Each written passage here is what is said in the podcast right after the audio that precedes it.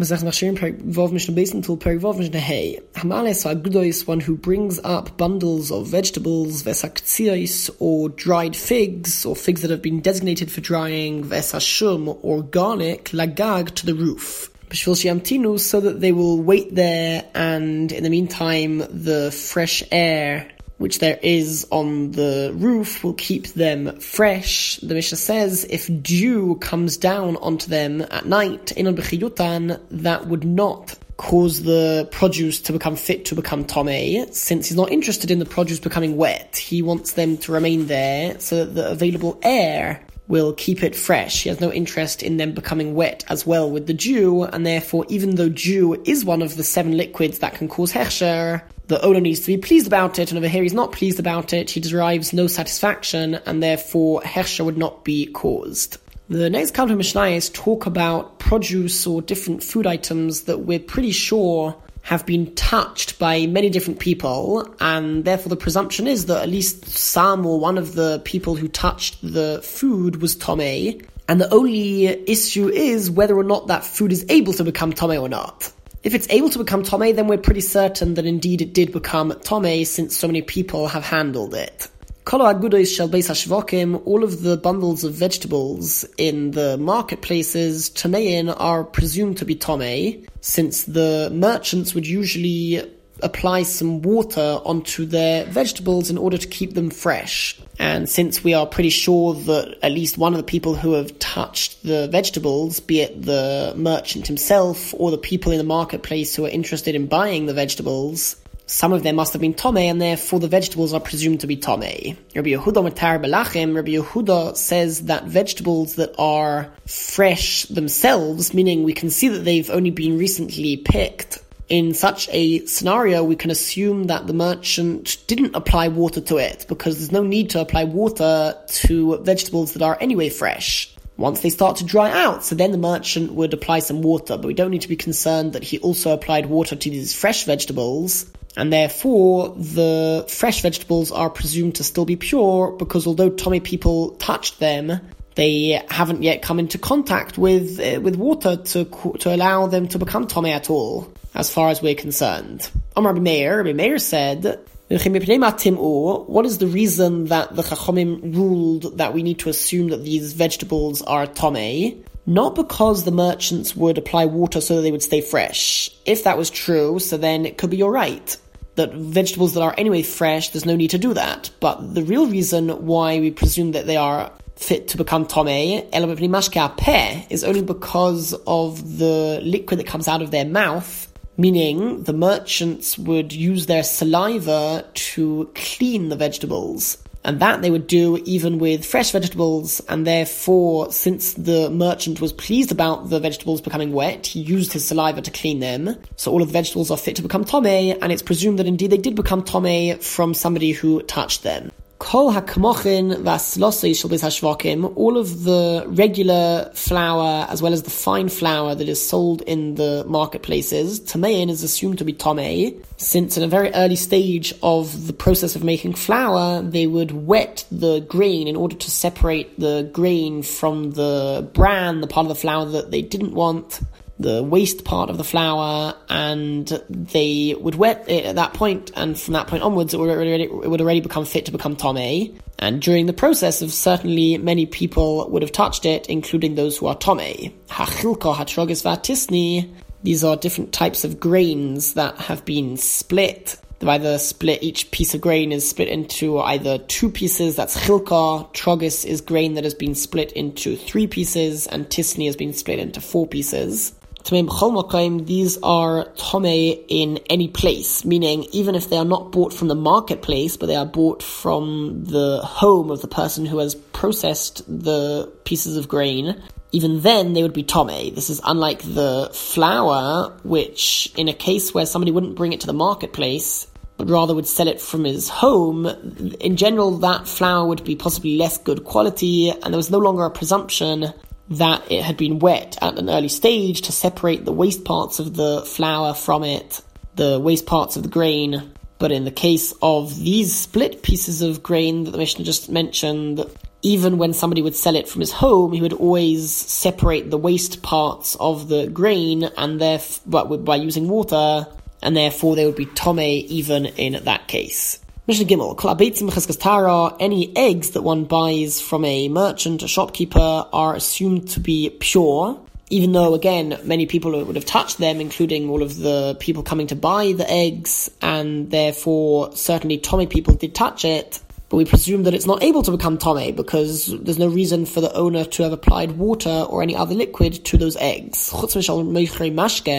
Except for shopkeepers who, as well as selling eggs, also sell liquids, liquids that have the ability to cause hechsher, and in that case it's assumed that the shopkeeper's hands would get wet pretty often and he would end up touching the eggs, and since he's pleased about his hands being wet, or in certain cases he would be pleased about the water having left its source. So some of that water would really have the ability to cause hechsher, and we assume that it touched the eggs as well.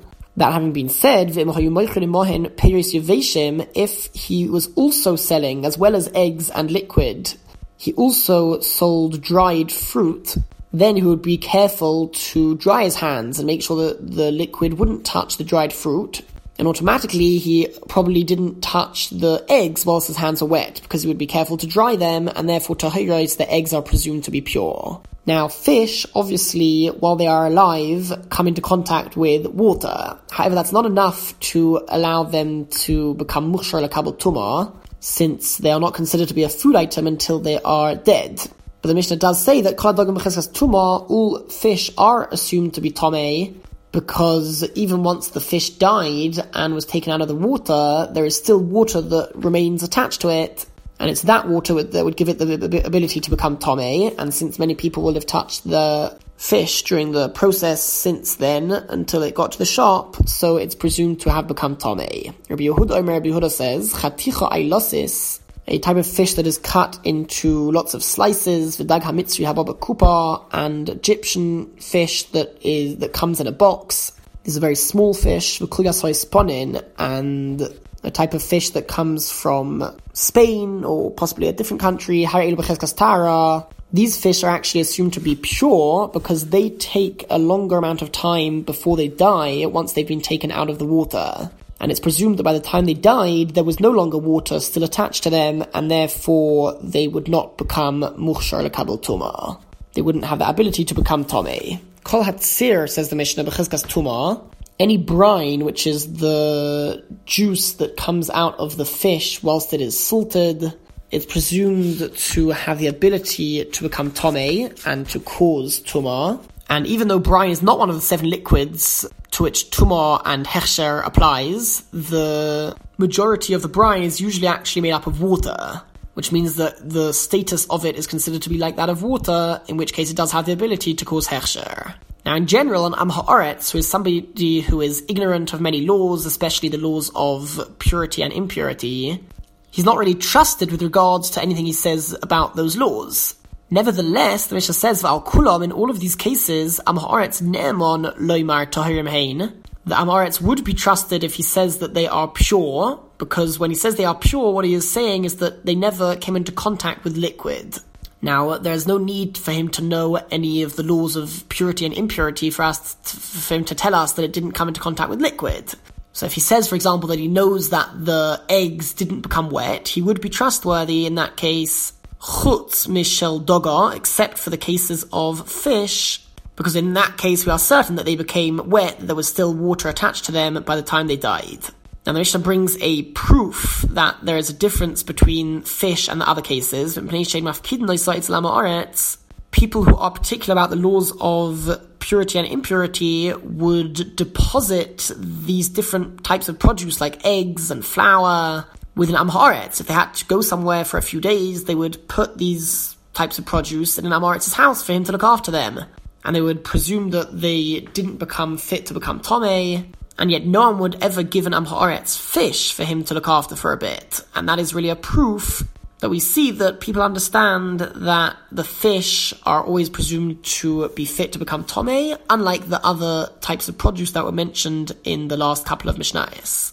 Now, one of the things on the list was the brine that comes out of fish, and we said that since the majority of it is water, it has the same status of water, and therefore it can become tome, can cause hechsher, etc. Rabbi Eliezer ben Yaakov, Rabbi Eliezer ben Yaakov says, Tzir tohar, the brine that comes out of a fish that is pure, meaning it does not have the ability to become tome in and of itself, because it's not one of the seven liquids. Even if a tiny amount of water falls into it, nowhere near the majority of the mixture is water, Nevertheless, according to Rabbi Eliezer ben Yaakov, that water is not nullified by the rest of the mixture, which means that a part of this liquid is water that can become tome and that can cause hechsher. So the Mishnah says that tome, all of this liquid, since a part of it is the water, so all of that liquid would have the ability to become tome and to cause hechsher. Mishnah Daled. Shiva Mashkin now finally the Mishnah lists the seven types of liquids that halachically are considered to be liquids that can become tome and that can cause hechsher.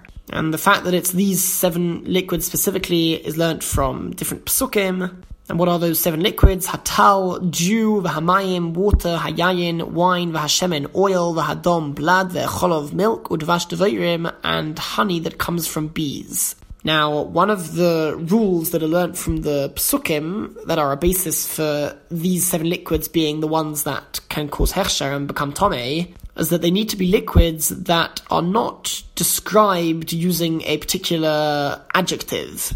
For example, wine. Wine refers to wine that comes from grapes. If let's say there was wine that was made from another type of fruit, that wine would require a description. You wouldn't just call it wine. Only a liquid that is just called by its regular standard name without an adjective is one of the liquids that can become tome. Now, if that's the case, so then the last one on the list is a bit difficult to understand. The Mishnah called it honey of bees. Bee honey, so that's describing the honey, so surely it should not have the ability to become tome, and it should not be a liquid that can cause hechsher. The answer is, the truth is, people really do refer to this type of honey just by calling it honey. The only reason why the Mishnah calls it bee honey is in order to compare it to the next case, Devash Tzroim, the honey that comes from wasps, this is not regular honey, and therefore it's always described as wasp honey. People never refer to it just as regular honey, so that would not have the ability to cause hechsher. It would not be able to become tummy. The Mishnah says tahar, it's a totally pure liquid, and this is unlike regular honey that comes from bees that is referred to in general just as regular honey, and therefore it is one of the seven liquids. The Mishnah ends off, mutar ba'achila, this wasp honey, and the same goes for the bee honey, is permitted to be eaten. This is unlike any other animal that is not kosher itself. In general, the liquid that comes from a non kosher animal is also not kosher. Honey is the exception because it's not produced, it's not a part of the body itself of the, of the, of the bee. The bee uses the nectar that he finds in flowers to produce honey, and the honey goes through its body, but it's not actually produced from the body itself. And that's why, even though the wasp or the bee itself is not kosher, the honey that comes out of its body is kosher. Mishnah Hey, although the Mishnah listed seven liquids that can become tome and that can cause hechsher, those are the seven categories. But the Mishnah teaches that toilodis lamayim, there are also subcategories and the subcategories for water are as follows: that which comes out of one's eyes or one's ears one's nose or one's mouth, as long as he is pleased with the with that coming out of those parts of the body. That's also a condition that is needed for hechsher to be caused. Urine, whether it's the liquid that comes out together with solid waste or actual urine, and in this case, it's the Ledaita Vishalo whether he is pleased about it or not. Because the truth is, he's always considered to be pleased about it, because it's something that the body needs. So when the excrement and the urine leaves his body, that is something that he derives satisfaction from, and as such, Hechsher would be caused by that liquid. Telodis Ladom, subcategories of blood, is learnt from Psukim that Dam Shechito Babehimo Vachayo Va'ivis the blood that comes out whilst the act of slaughter is being performed on a domesticated animal or a more wild animal or a bird, as long as they are kosher animals. And the blood from bloodletting, if it were, if the intention was to use it for drinking, perhaps one will give it to an animal or to a non-Jew to drink. So that means he gives a certain level of significance to that liquid, so it would have the ability to become Tomei. Continues the Mishnah, Mecholov, whey. Whey is the very runny liquid that is a part of the milk, and it is separated from the milk in the procedure where the milk is turned into cheese. The Mishnah says Kecholov has the same status as milk itself. The Hamoichal, the olive juice, which is much more runny than regular oil. It's that which comes out of the olives at an early stage. Kashemen has the same status as oil, not because it itself is actually considered to be like oil. The olive juice itself is not water and it's not oil, it's somewhere in between, but it itself does not have the ability to cause hechsher. Nevertheless, it always the moichal, this olive juice, never doesn't contain oil in it as well. So since there's always a bit of oil in it, so it would all have the ability to cause hechsher and to become tomei. Div Rabbi Shimon, that's the opinion of Rabbi Shimon. Rabbi Meir, or Rabbi Meir says, even if we know that there is no oil at all mixed together with this olive juice, nevertheless, it is considered to be one of the seven liquids that can become tomei, just like the oil itself. Dam hasheret kibesoroi, the blood of a sheret, which is one of the eight smallish animals that the Torah lists, as being a severe source of impurity in when they are dead. And the Mishnah says that the blood of a sheret has the same status as the same laws as its flesh. Mutame, it can cause impurity, and the minimum amount of blood, the minimum size, is the same as for its flesh. Just like a size of a lentil of its flesh is a source of impurity, that same size applies to the blood, and the blood can make up, it can be combined to make up that minimum amount. The Enomachsher, but this blood does not have the ability to cause Hechsher, because it's specifically the blood of a human being, or the blood that comes from the slaughtering of a kosher animal, that's the only type of blood that can cause Hechsher. The Mishnah ends off by noting that we have no other animal that is like a sheret. That is to say that all other animals, the amount of blood that is needed to be a source of impurity is different to the amount of flesh. It's only with regards to a sheret that the minimum size, the minimum am- amount of the blood is identical to the amount of the flesh that is needed, and that is the size of a lentil.